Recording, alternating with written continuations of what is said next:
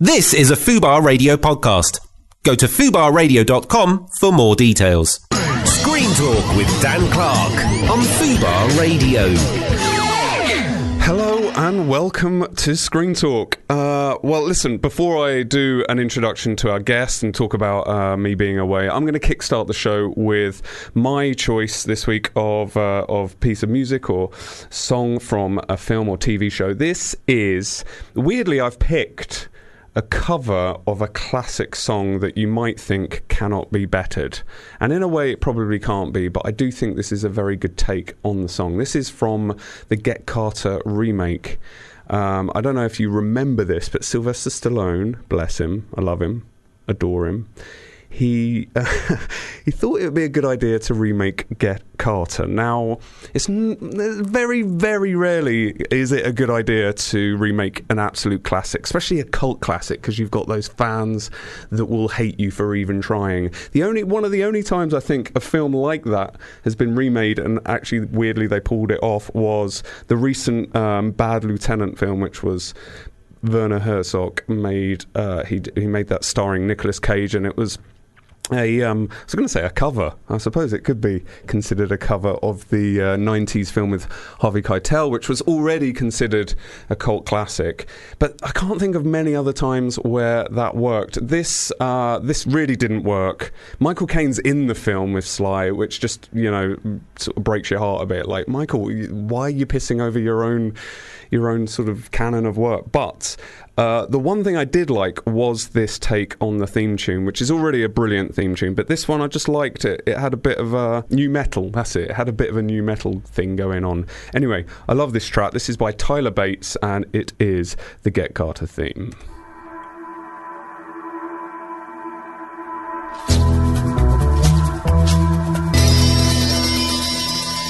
Woo! That is a good track. I like that. Uh, it's just a shame it comes from a not very good film. Um, I'm talking about the remake, of course, in case you've just tuned in.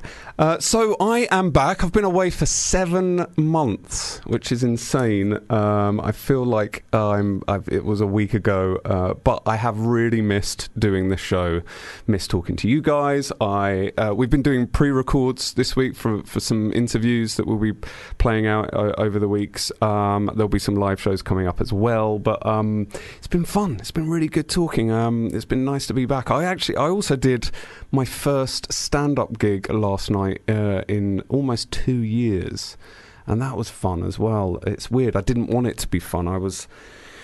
I feel, you know, some comedians sometimes say that uh, stand-up is like a drug or it's better than drugs or something. And they're right, but what people also don't say is that it's like drugs in the worst way possible as well, in that you get addicted to it and that you need that hit and you need that rush of hearing people laugh. Like people will travel to, like, I don't know, uh, to Gloucester or up to somewhere in Scotland. They'll travel all the way there just to do 15 minutes to get their little hit, which is probably like what you know drug drug addicts would do to get their hit, you know, travel anywhere and hang out in god awful places just to get their little hit. And I actually felt like having not done comedy for almost two years, I'd sort of got it out of my system. And I was like, yeah, I'm free of it, man. I'm free of it. I don't need that anymore. And so I did this gig last night, and it was like, I've never done a gig where I hope I don't enjoy it. and sadly, I did. I fucking loved it. Uh, it was for charity. It was for Oxjam, which is a thing. Uh, it's like Oxfam's music uh, thing, and uh, they were a great crowd, and I loved it. And I spent the whole journey coming on going home, going, "Oh God, do I do it again? Should I start it up again?"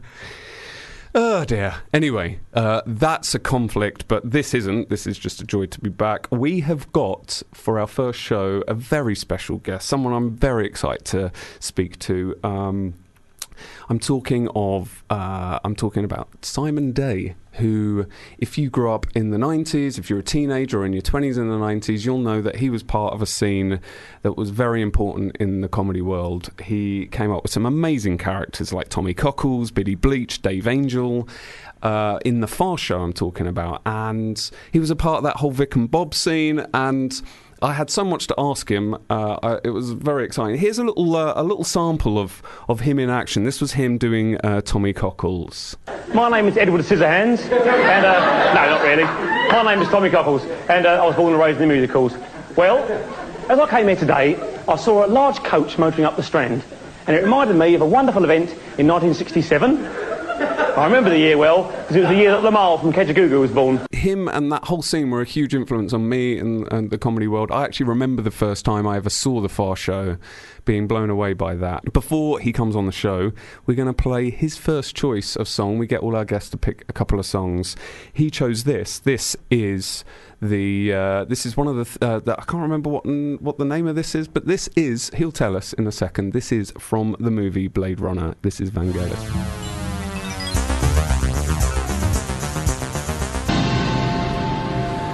Wow. That is a mix of electro, timpani. I mean, that was what was weird about that was uh, me and Simon, my guest today, were listening to that music, but also talking about um, arguing with our spouses. it was a very strange mix, uh, kind Yeah. of weirdly suited. Um, Simon, thank you for joining us, Simon Day. No Every- problem at all. Nice Um, to be here. What what made you pick the? Well, you actually picked the entire Blade Yeah. Rou- uh, Blade Runner soundtrack. What made you pick that?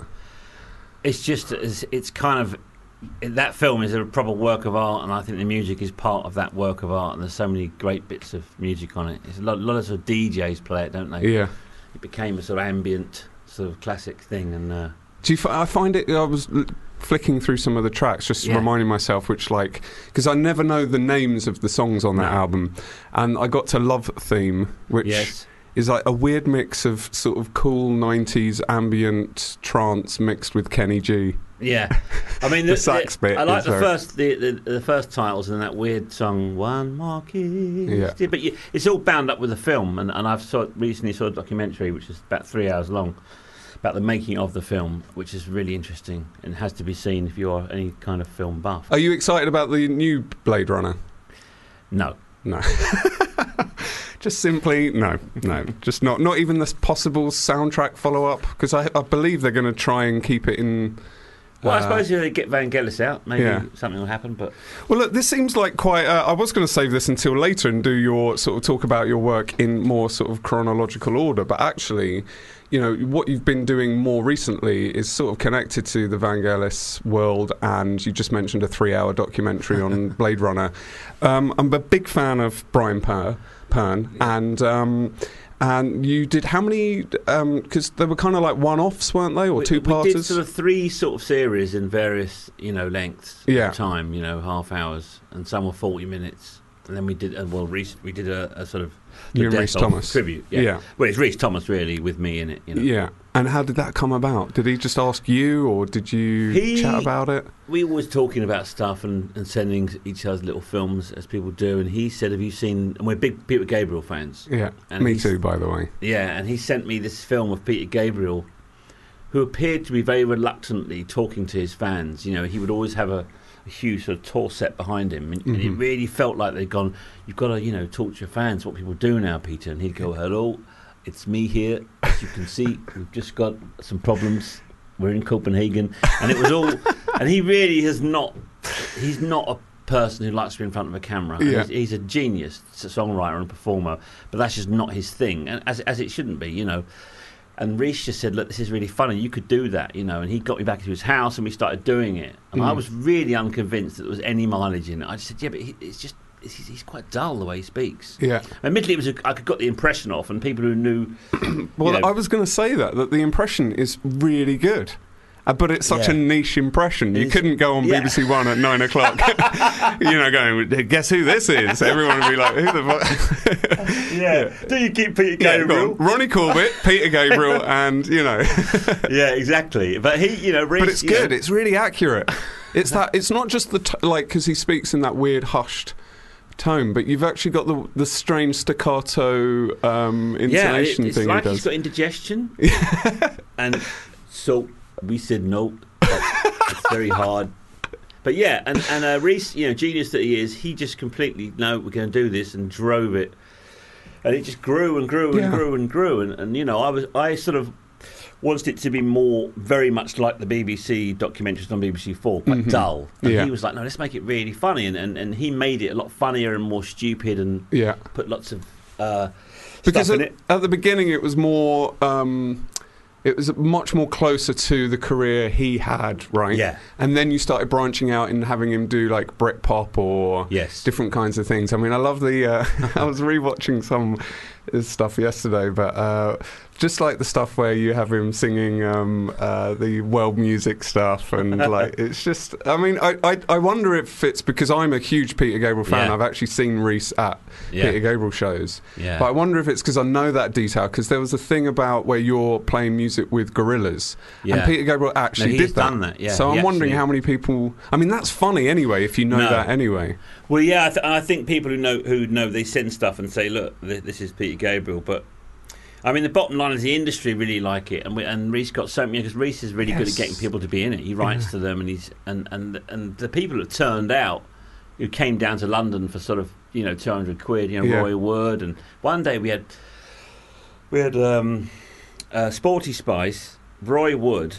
Um, uh, uh, Chrissie Hynde, and, and they're all coming in and Yeah. out these people, and you've got to sort of say we're not taking the Mickey out of you. And Rhys is really good Sounds at all like. Band Aid. It was like Band-Aid.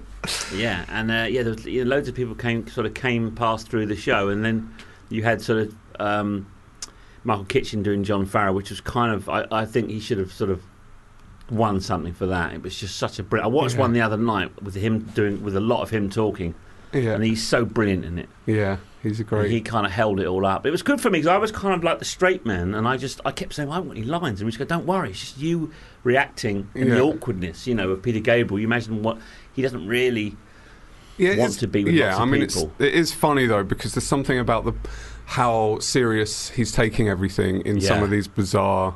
Like when he goes into the, is it like caves or something? Yeah. and you're like, you know, it's just this. It, but I mean, I met him. It was of it. terrifying meeting him because I, I always thought he would be short because because he, cause he, my logic was he was very handsome on the front cover of, of So. Yeah. Right. Incredibly handsome. I Yeah. thought he's going to be one of these little handsome blokes with a big head.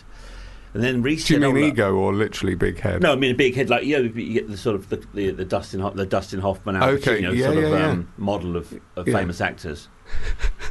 and uh, Rhys wrote to him and said, you know, we were big fans, and I don't know if you've seen this and this this thing we've done, or he he he actually came out online and said someone's taking the mickey at me, but it's okay, blah blah. Went to see the show and then met him backstage at half time. In fact, he said, Peter's ready to meet you now, and he's sort of taller than me. And I was Really? just really sort of embarrassed. I and didn't you're know what not sure. say. You're a tall man as well. Yeah, he's my size. I, I just felt a bit embarrassed. I think I dropped my crisps. you know what I mean? the worst thing you could have done right then. yeah, they were beef and onion as well. You're showing your class there with your beef and onion crisps. They're definitely my least favourite, I'm afraid. no, I don't eat beef and onion. No, it's disgusting. okay, yeah. Um, that that I would be quite nervous to meet him uh, anyway, but let alone having kind of mocked, not mocked, but Well, we are. You I'm know, sure you are mocking him because you're doing stuff, the stuff in there, and But they say, f- you know, um, it's you know, the best form of flattery or something when you impersonate yeah, people. I think he was like, "Oh, I'm surprised anyone's interested in me, you know, anymore."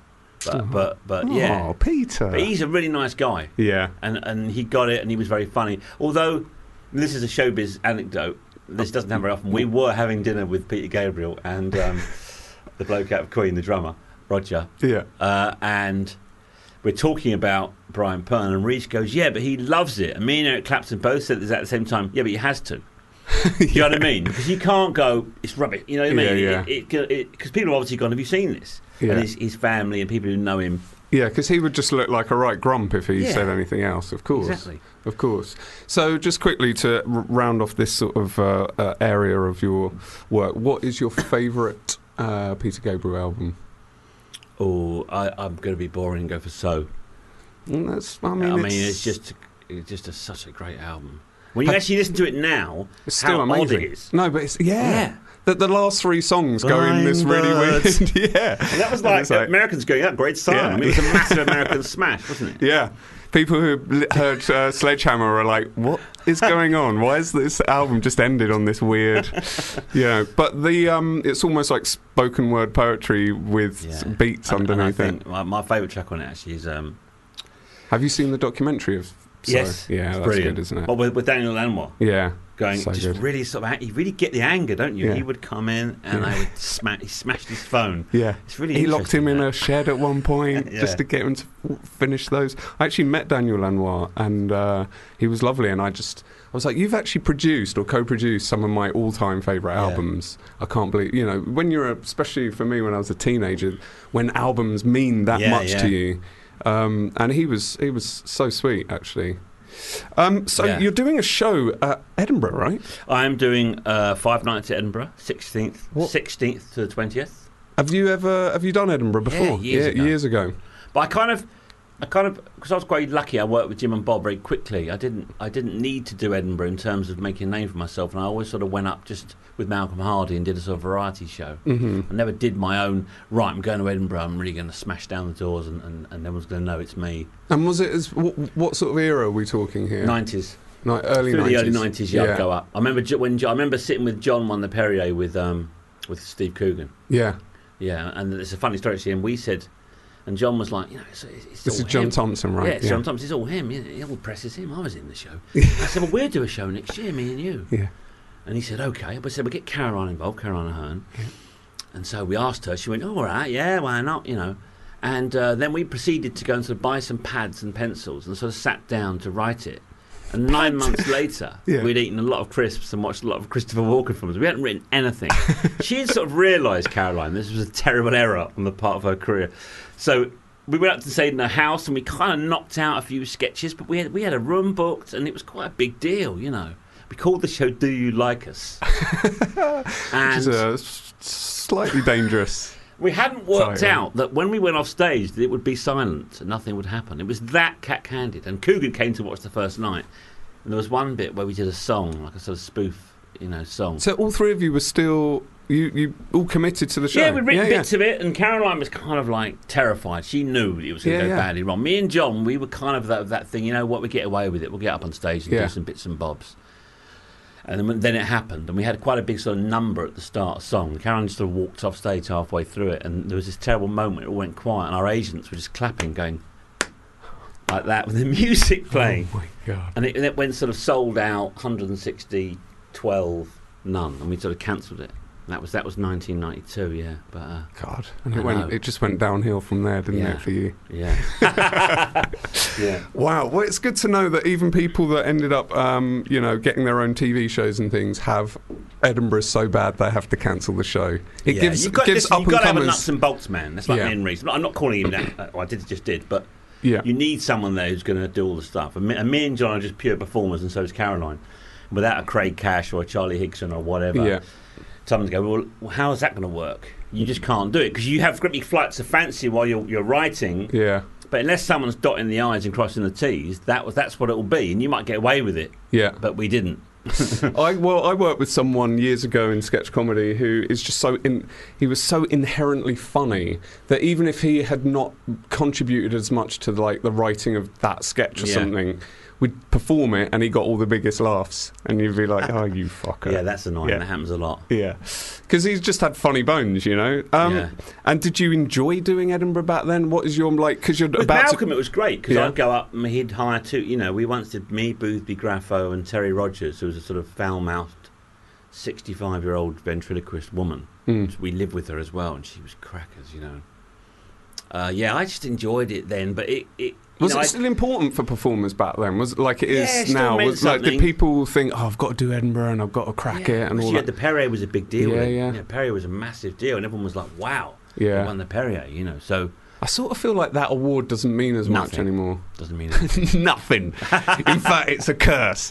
No, but I Um, mean now Edinburgh kind of you realise Edinburgh's a thing on its own, Yeah. and it happens, and it doesn't really bleed into into The rest real of the- world. yeah. I think. I mean, who knows? Because I haven't been, but I think also since not n- not that I'm sort of holding up uh, the fizzy water in any sort of esteem, but the just the title. The minute they lost that uh, sponsorship, yeah, it kind of like, well, what is the award? It's the something award. So I don't know if that means means as It's a bit like much. the FA Cups, isn't it? Become the you So you uh, you grew up in Camberwell, right? no, I grew up in Oh. uh, near Camberwell. In uh, my my my uh, Wikipedia's been interfered with. I think by Rhys. Are you implying that I only did my research on Wikipedia? I just thought I knew that through. no, I grew up in Greenwich, which is just down the road. okay, yeah. Yes, about two miles away. And sort of in the late 80s, early 90s, there was a bit of a scene, a comedy scene in the southeast London, right? Yeah, I mean, know, I I was gardening, and uh, you know, I was 29, didn't know what I was going to do. I was sort of kind of the black sheep of the family thing, and um,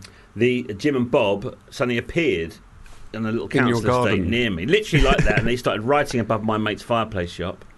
Serious? Yeah, and it was like they'd come. It's really odd, and, and we sort of started knocking around them a bit. My mate said, "Look, you're funny. You should write something." And he was he was this guy that was very anal, and we wrote this uh, stand-up set, and we really rehearsed it and nailed it, and put all my sort of angst of the last.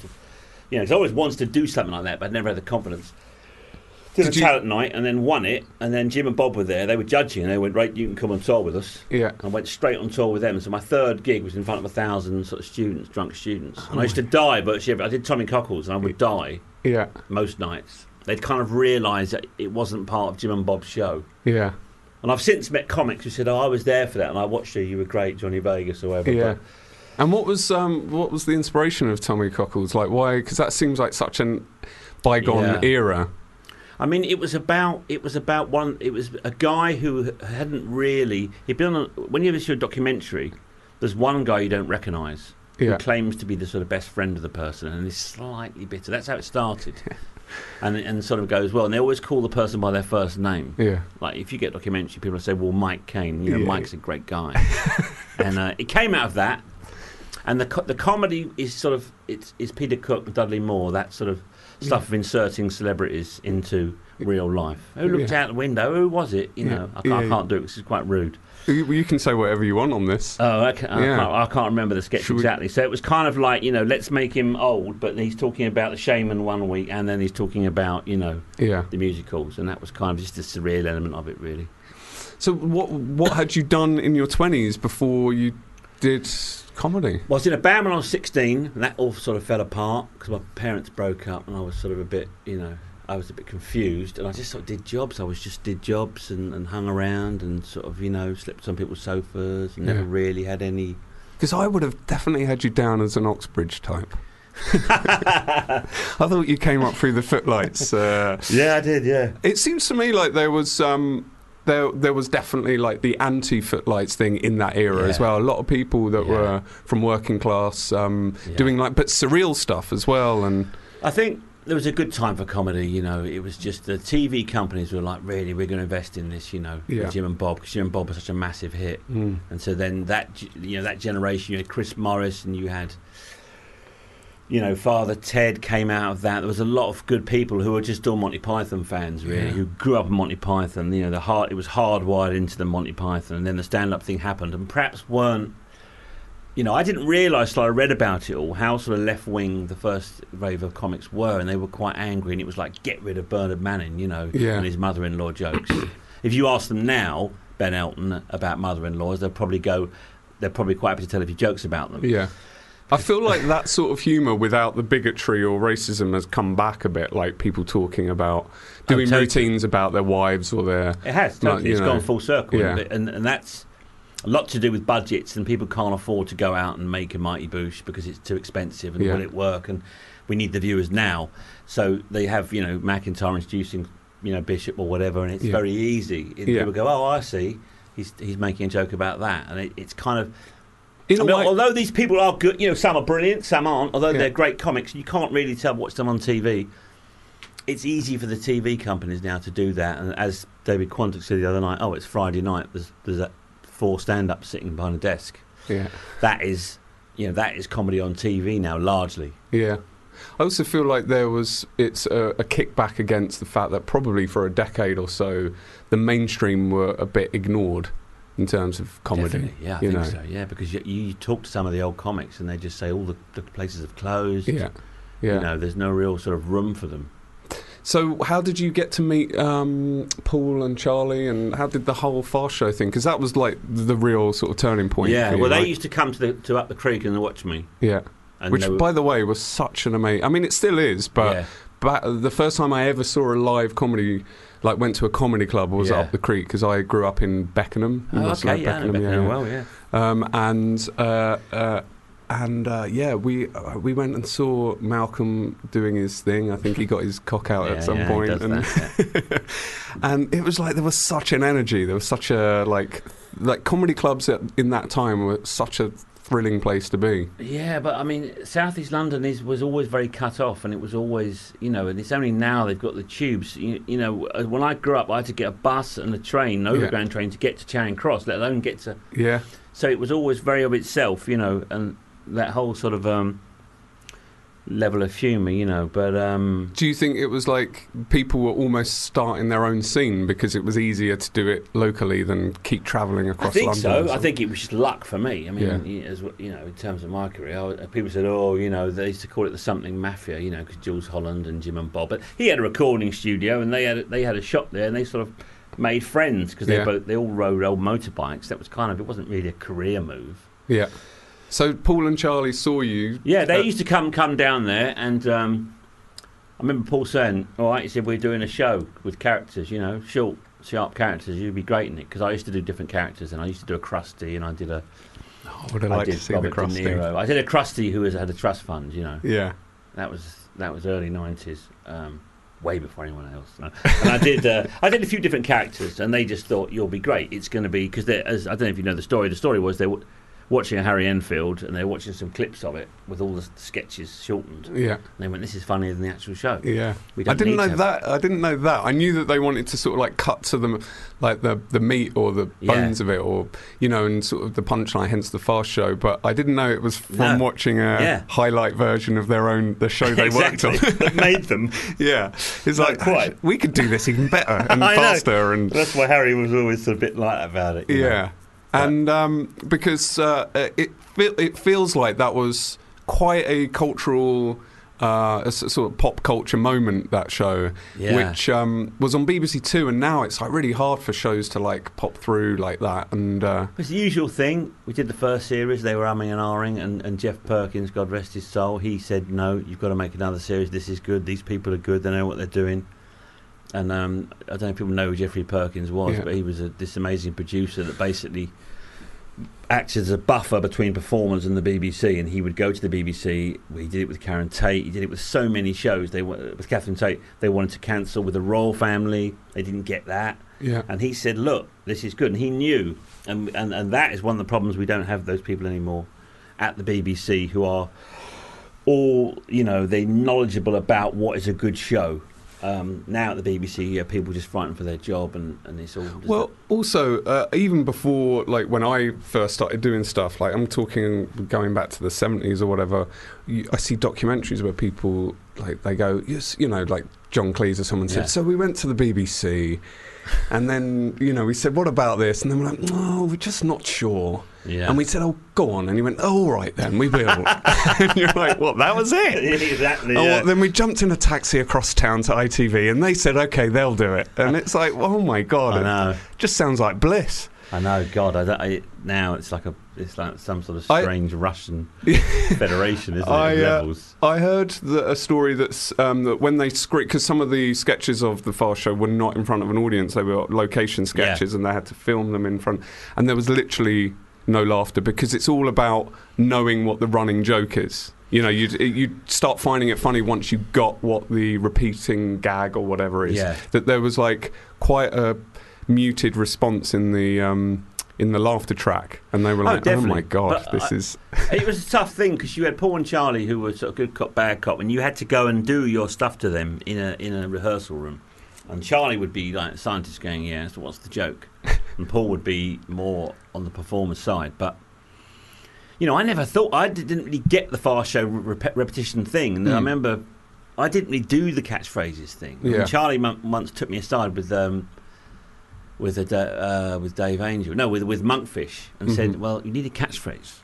It's a bit like I said, headmaster. And I said, "What do you mean?" He said, "Well, eh, you know, everyone's got a catchphrase. Even James Bond's got a catchphrase." and I said, "Yeah, but he hasn't got a catchphrase, right? Because I wanted to be the sort of maverick, wild Yeah. guy You're the his own stuff non-catchphrase guy the show, in know. the catchphrase show. Yeah, exactly. you know, exactly. And he said, "Well, how about?" And he, we went through all these things. Well, how about put your knickers on and make me a cup of tea? And I was like, "Yeah, that'll do."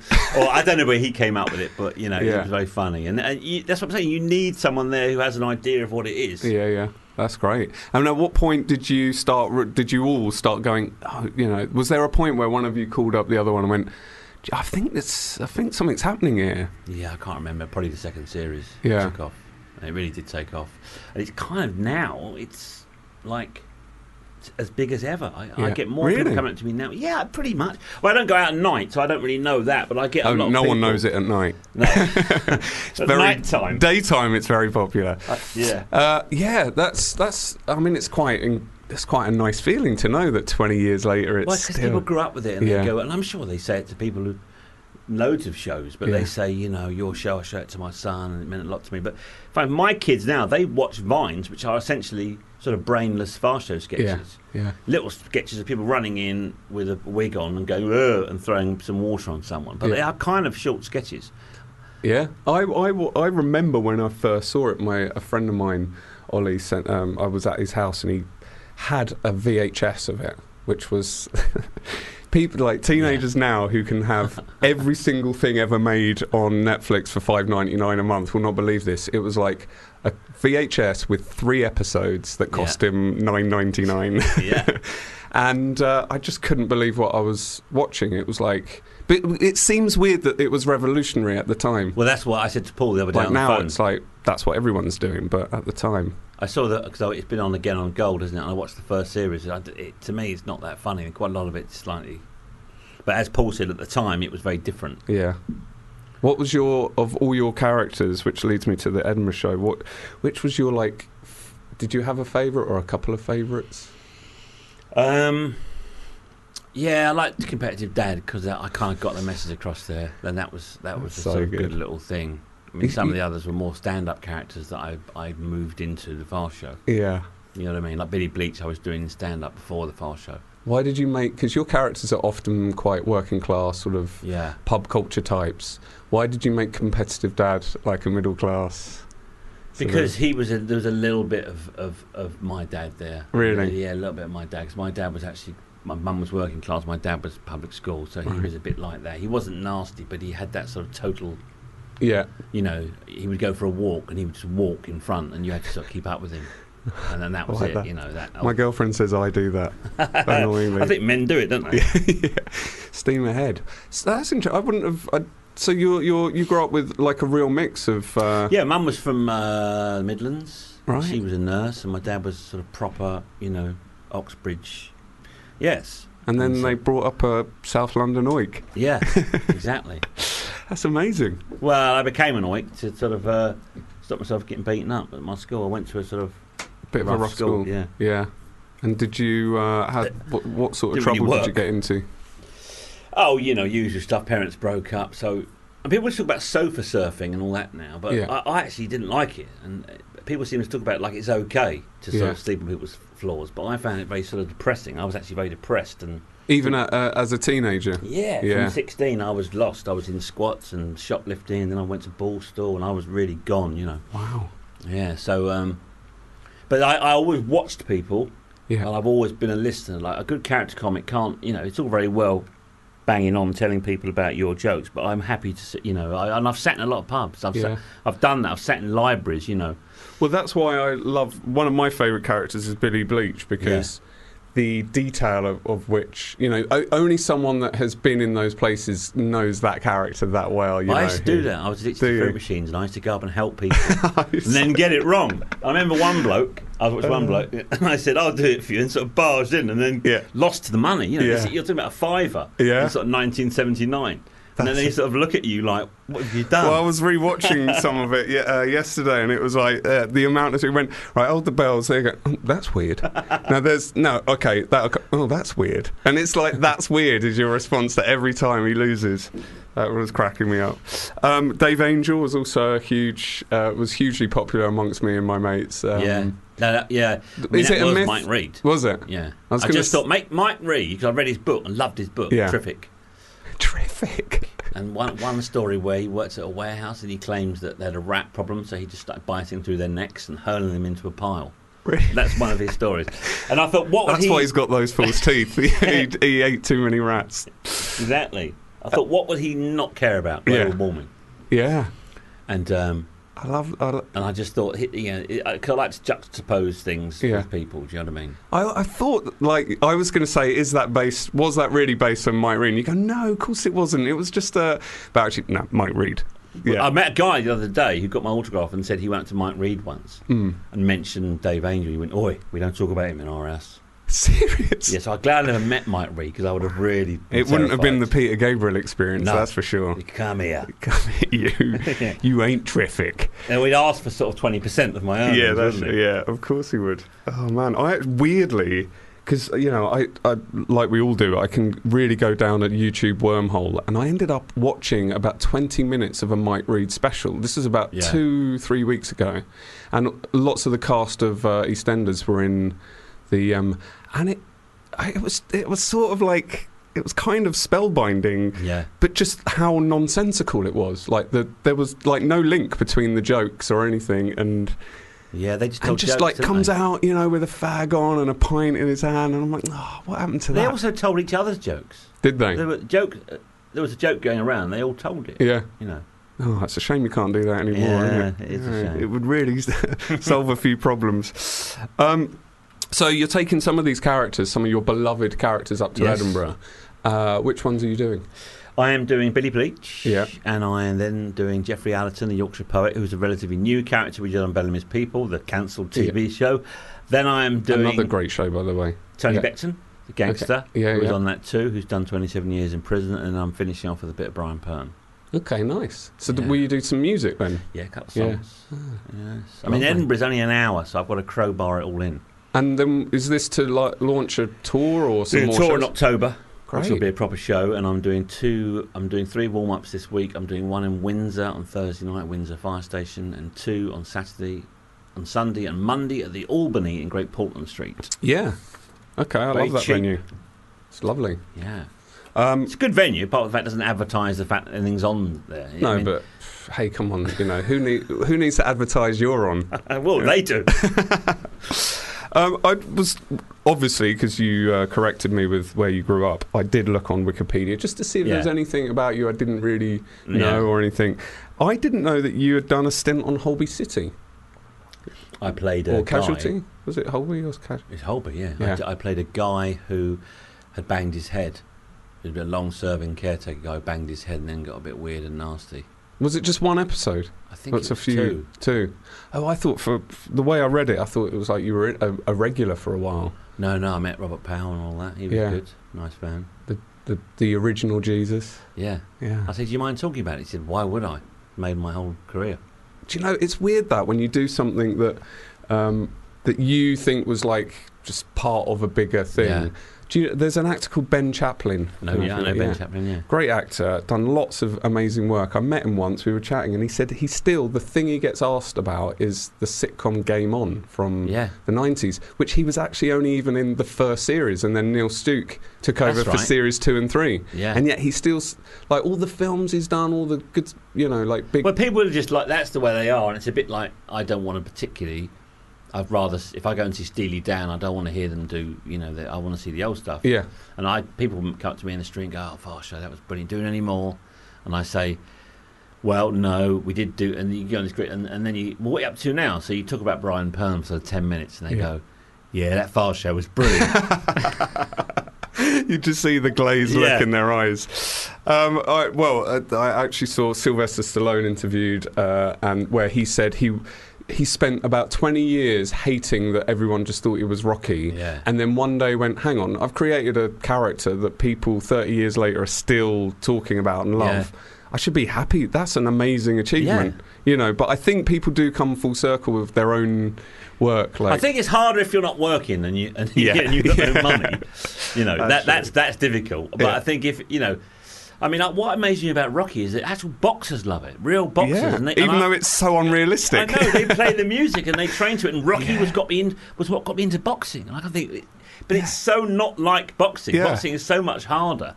That is weird, isn't it? Yeah. I, I mean, Bill Conti must he must be so chuffed that it, that song will never go away ever, I know. as long as boxing lives. Are you a boxing fan? I am, yeah, yeah, Are big, you? big what do you fan. think about this Mayweather? Um, I think uh, you know it's a, it's Las Vegas. It's a pantomime, and and they they're both going to make a hell of a lot of money. They probably have a rematch, and it doesn't really matter. And it, and he'll get beaten, the Irish fella. it's the only uh, match. Do we call it a match or a game or a fight? it's all a those fight, things. isn't it?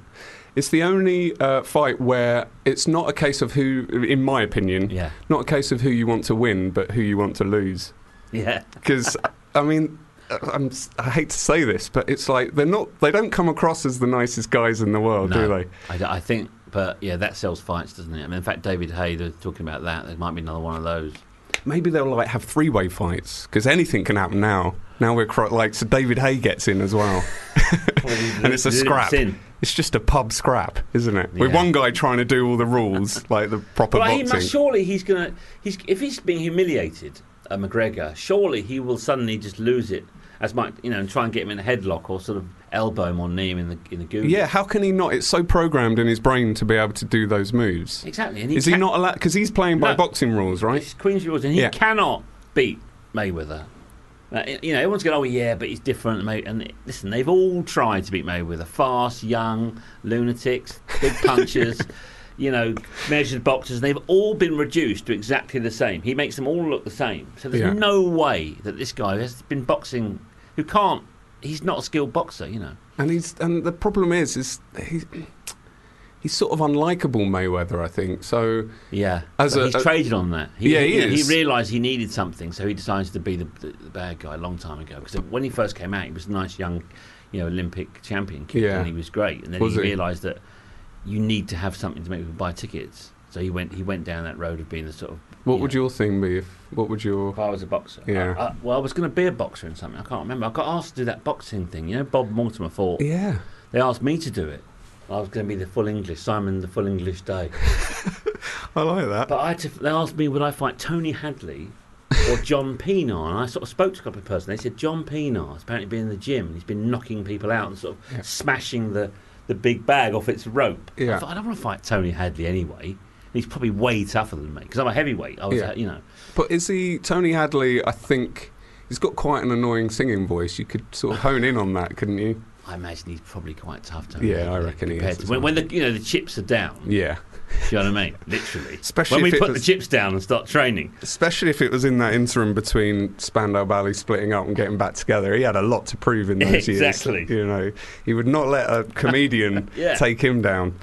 Um, okay, well, look, it's been uh, a pleasure to talk to you. I did want to. We did. We do this piece about guilty pleasure Okay. films or TV shows, but I'll think of one. you you said to me that. Um, well, you told our producer. No, that I know you, I did. It came across nothing very you feel badly. guilty about. Well, I'm a bit annoyed about this whole thing of the the Love Island thing. Everyone going, it's great.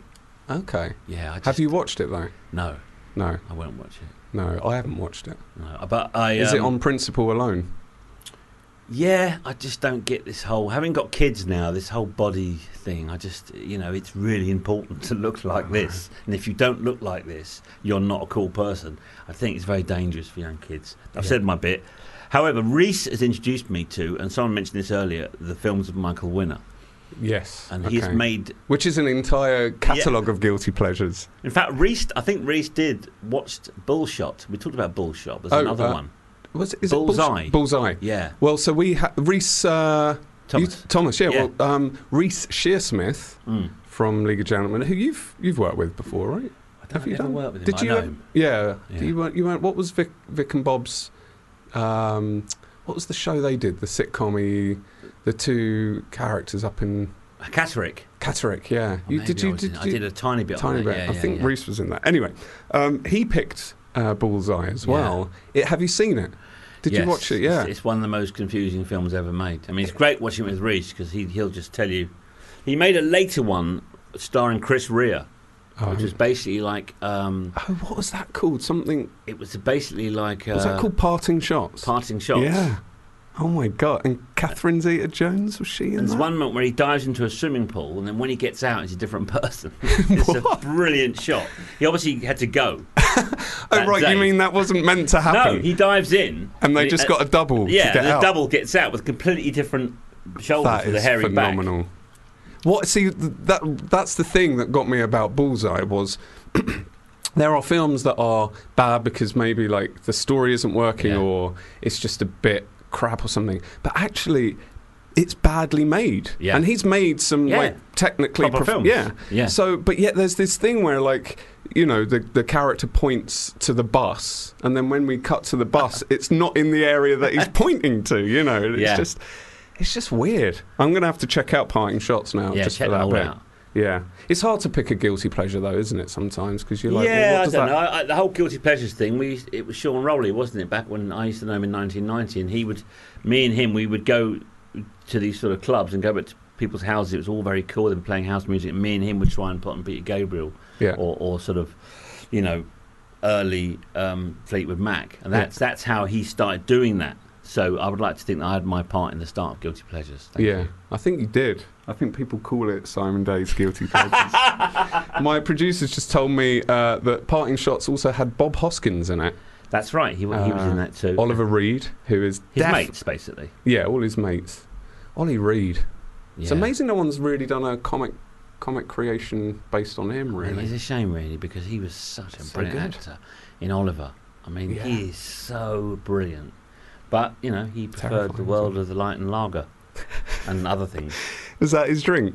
No, I just he probably he would probably laugh. Do people drink that anymore? No, I, I was just thinking about that the Yeah. other day. I was writing some Billy Bleach, and I remembered it came back to me. Yeah. Light and lager, Light and lager, lager which is top. which is what is light and lager? Uh, It's half lager, half lager, half light ale. light ale. Lager top's a bit of lemonade. isn't yeah, it? but light and lager feels like why? What's the Why point in would you that? do that? Yeah, I remember having it, playing pool and blokes with half a lager and a bottle of light ale. I think it's just boredom. mixing Yeah. it up. You see the light ale there and go, what about that? Try that. It's pissed. Yeah, rather like most of these craft beers are. So, uh, well, look, we're going to play out with your second choice of uh, of songs. Before, actually, before we do, why don't you just remind us of the dates you're in Edinburgh? What's it? The I'm in Edinburgh from the 16th of August to the 20th. Is that five days or is that four? I'm dyslexic. Um, 16th, 17th. Yeah, nine, 20, five days. 20, at the Pleasance, and it's around lunchtime. I was I balked a bit when they told me it was around two o'clock, and I went, Yeah. what? yeah, And they said, no, like, Stewart- fuck off. Stewart Lee did it last year, so I went, Yeah. okay, it's good enough Uh, for Stewart Lee. yeah, I. Do you know what? I actually think there's something about those daytime shows that are. Uh, there's definitely some pluses in doing it during the day. Yeah, You can I- get I- home and get to bed early. yeah, go home and watch some televised sport. Um, so you're on then, and then you haven't got dates for your uh, tour yet. They're, they're, uh, it's in October. I haven't got dates Yeah. on me, but they're Okay. online. Just Simon Day in character 2017. Can't wait to see it. I'm a little bit gutted that you're not doing uh, competitive dad live, but Well, I don't know is- how we did you it in the Far that. Show thing. It didn't Yeah. work that well. But this is the problem. I was doing my my show the other night, and it was like people saying, "Oh, aren't you doing Dave Angel?" And you kind of can't please everyone. No, It's very true. difficult. You want to do one character like Al Murray. That's it. yeah. yeah. What would what would a Dave Angel show be for an hour? But Imagine also, that. they're going, "Oh, are you doing Dave Angel?" I said, "No, because global warming is not funny anymore. that's true. it really isn't." That is true. Yeah, God. Uh, okay, so this is the song. Uh, is it's from it's Mona Lisa from Nat King Cole by Nat Yeah, King Cole in the Is it- film. which But- film is it from? Is it from Mona Lisa? Did they use it Yeah, in the that film Mona Lisa. Yeah, with with with Bob uh, Kathy Tyson, Bob Hoskins. I love that film. It's a brilliant. Is that film. Neil Jordan? Is Yeah, that Neil, Jordan. yeah. it's a great movie. He made some good films, didn't he? did. And he's just made. He's made one recently. Actually. Has he? No, no, he was involved in uh, that terrible TV series, but he suddenly come out and said I wasn't involved in it. Okay. Yeah, forget it. Stick, stick with- Riviera. yeah. It's shun, uh, t- you know, hot potatoing that show. Uh, Riviera. Oh, it, was Yes. it? He was involved in that. It first came out. He was writing it. Yeah. So everyone watched it, and Yeah. then one went, this, this is terrible. He can't have written this. You know. yeah. And uh, he, And he went, suddenly came out and said, "No, I was initially involved in some plot lines, but it, it didn't pan out. So I'm nothing to do with it. So please don't watch it thinking I've written it or directed it."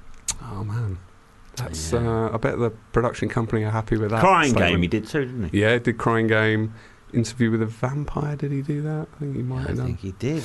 Um, but Mona Lisa is a fantastic film. Bob Hoskins was such a good actor. I know. I loved him so much. He You could do a Bob Hoskins character.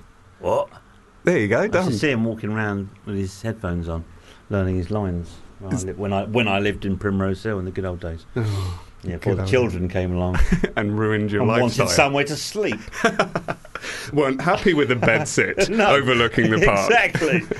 I used to say, my missus said, we've got to move, it's too small for the kids. And I said, look, uh, it's better to be an unemployed actor living in Primrose Hill than an unemployed actor living in Willesden. Uh, well, there's, I don't know. I think the kids, you know, when they get to their teens, they go, oh, got no I get it garden." now. I get it, Dad. All those years we were miserable. No, I he get does. it He now." walks past and goes, "What? We, my kid, my son goes, what? We lived here. You lived here. Did you have more money then?" I was like, "No."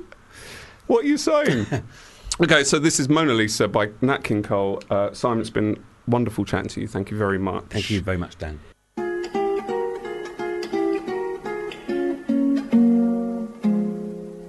If you enjoyed this podcast, please don't forget to rate and review us on iTunes.